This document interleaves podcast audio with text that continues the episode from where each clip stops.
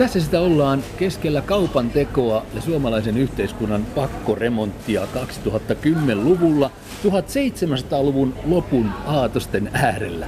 Tuolloin brittisiirtolainen Thomas Paine esitti Amerikassa sosiaalisia osinkoja köyhälle kansalle korvauksena yhteismaiden yksityistämisestä. Miten se on Johanna mahdollista, että tänäkin päivänä pitää tapella samasta osinko, perustulo tai kansalaispalkka-oikeudesta vielä nyt?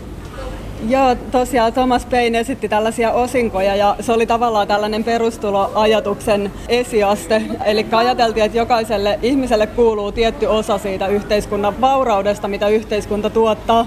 Ja toki nyt tässä vaiheessa ollaan aika erilaisessa tilanteessa, että meillä on Kyllä. olemassa jo jonkinlainen sosiaaliturva täällä ja millä tavalla tästä perustulosta keskustellaan sitten enemmänkin siinä mielessä, että sitä sosiaaliturvaa sillä parannettaisiin ja korvattaisiin ja uh, muutettaisiin paremmin tähän nykyiseen yhteiskuntaan sopivaksi. Kyllä, kyllä. Nyt meillä on robotit, jotka vievät työpaikat, mutta tuovat joillekin voittoja. Silloin ei ollut. Tämä on ainakin iso muutos parin 300 vuoden aikana. Joo, no se on yksi ja sitähän nyt ennustetaan, että tämä digitalisaatio tulee syömään työpaikkoja entisestään ja jollain tavalla pitäisi pystyä jakamaan niitä digitalisaation hyötyjä sitten tasaisemmin, että ne ei jää vaan, vaan niiden käteen, joilla on paljon pääomia ja varallisuutta, vaan hyödyttää hyödyttää muitakin, niitä, jotka jää työttömäksi. Kyllä, kyllä. Taisin muuten Johanna Perkiö äsken käyttää kansalaispalkka sanaa synonyyminä perustulolle.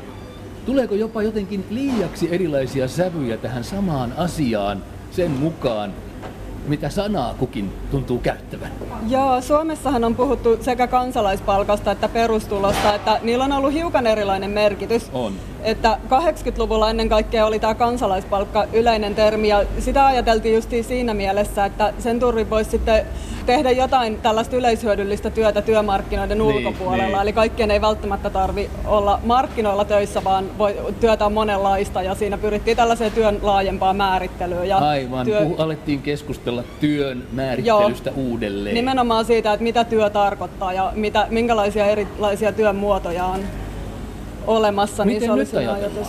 No nyt on sitten puhuttu enemmän tästä perustulosta, että se on siinä mielessä vähän erilainen idea, että siinä ajatellaan, että se on sellainen ikään kuin pohjatulo, mm. että sen päälle voi sitten hankkia tuloja jostain muualta ja se on sellainen pohja, joka ei lähde koskaan pois teki henkilö töitä tai ei.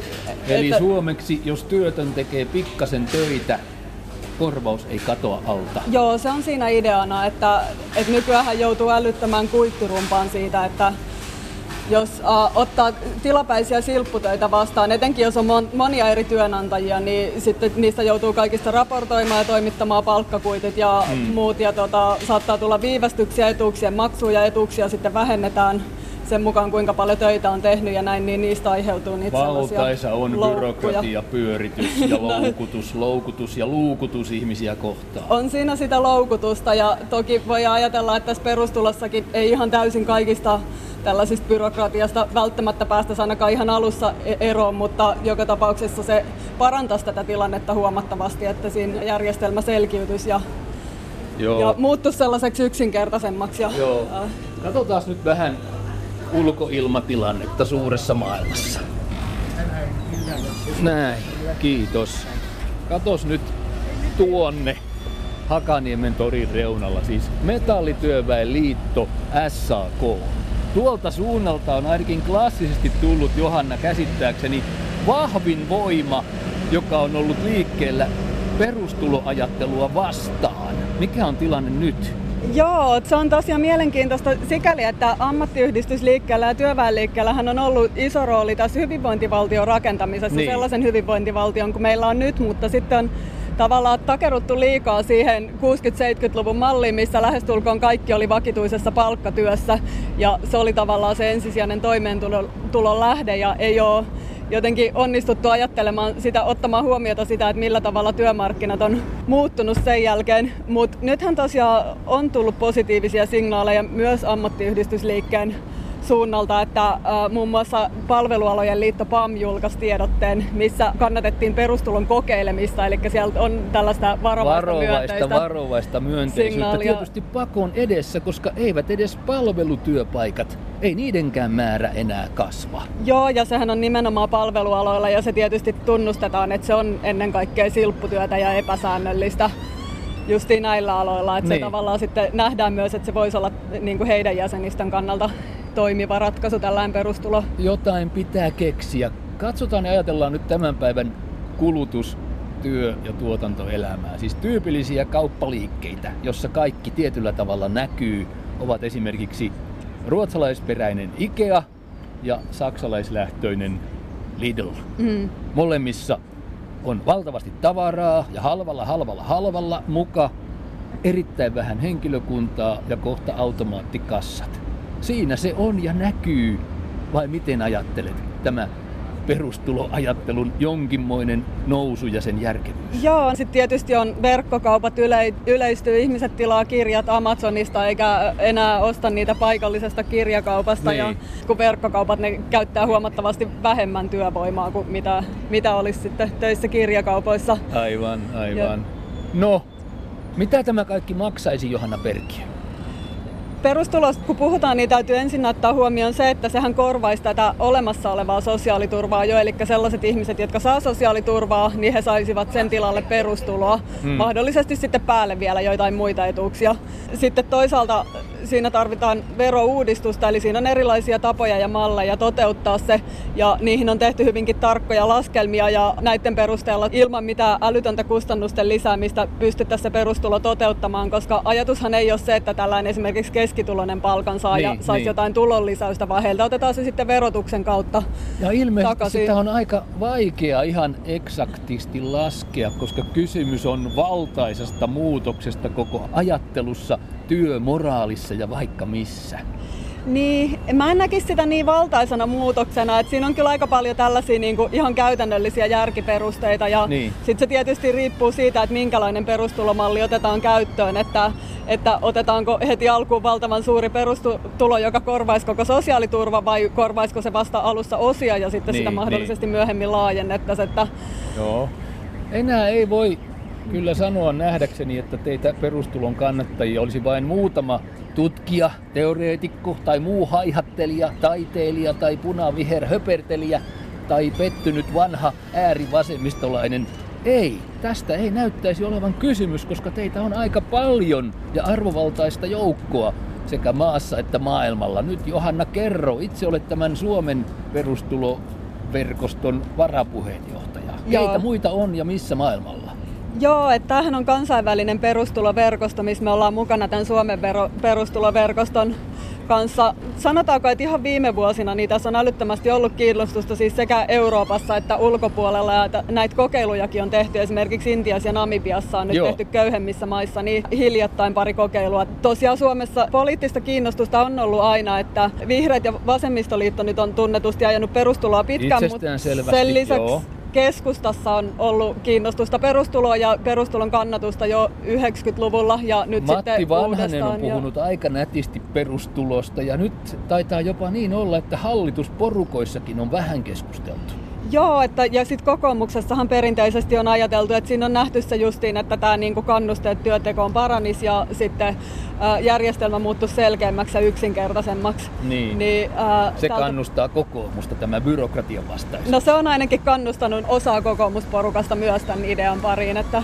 Joo, on Arja Alhoa, Tuomo Puumalaa, keskustapoliitikkoa, Harri Jaskari kokoomuksesta tuntuu kannattavan perustuloa. Sitten on nämä tutkija Heikit, maailmanpolitiikan professori Patomäki ja sosiaalipolitiikan professori Heikki Hiilamo ja muita viisaita miehiä. Taloustieteilijä Alfreenkin näyttää olevan perustulojengiä. Osmo Soininvaara, Esko Valtaoja onhan teitä. Joo, kyllä, kyllä meitä riittää ja tosiaan toivottavasti lisää on tulossa.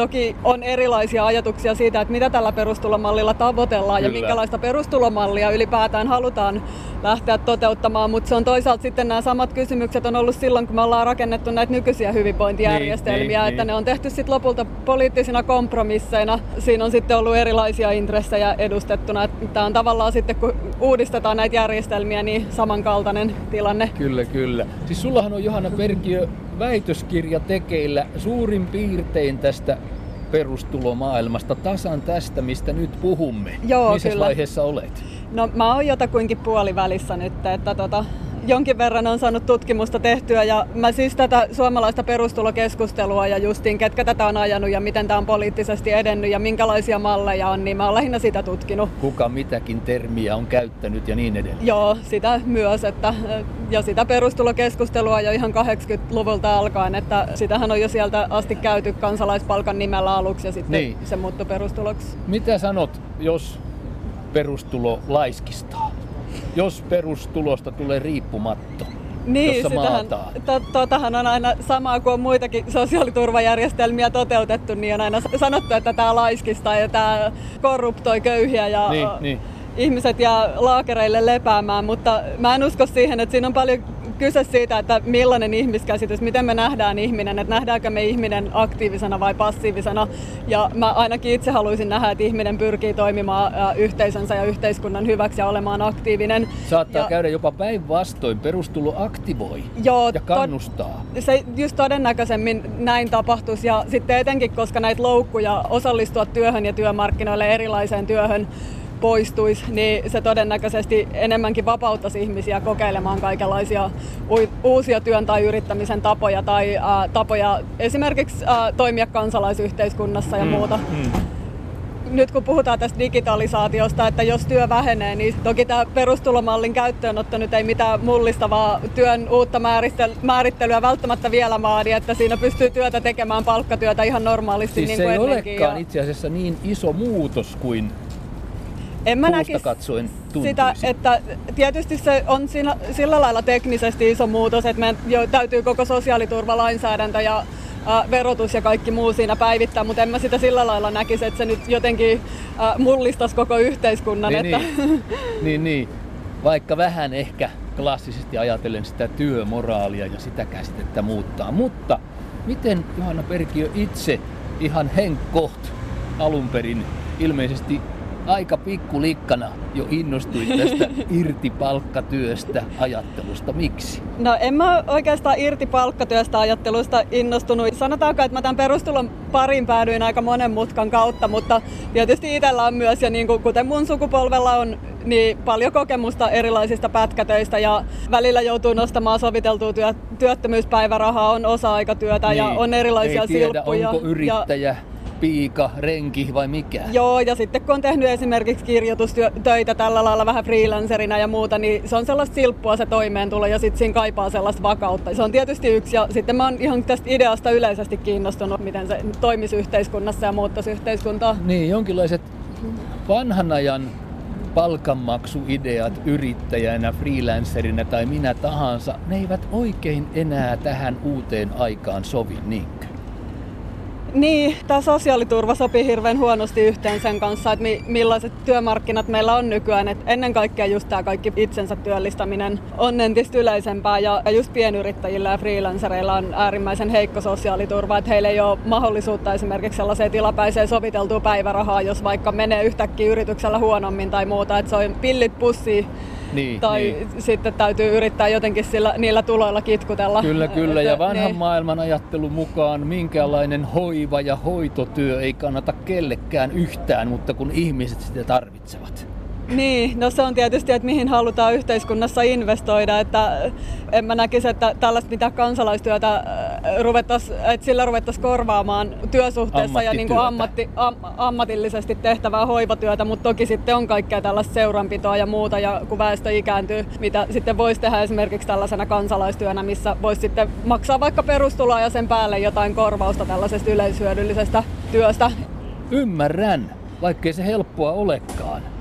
Kiitos Johanna Perkiö ja menestystä ihmisten näköjään alati jatkuvaan tappeluun osallisuuden puolesta. Kiitos paljon.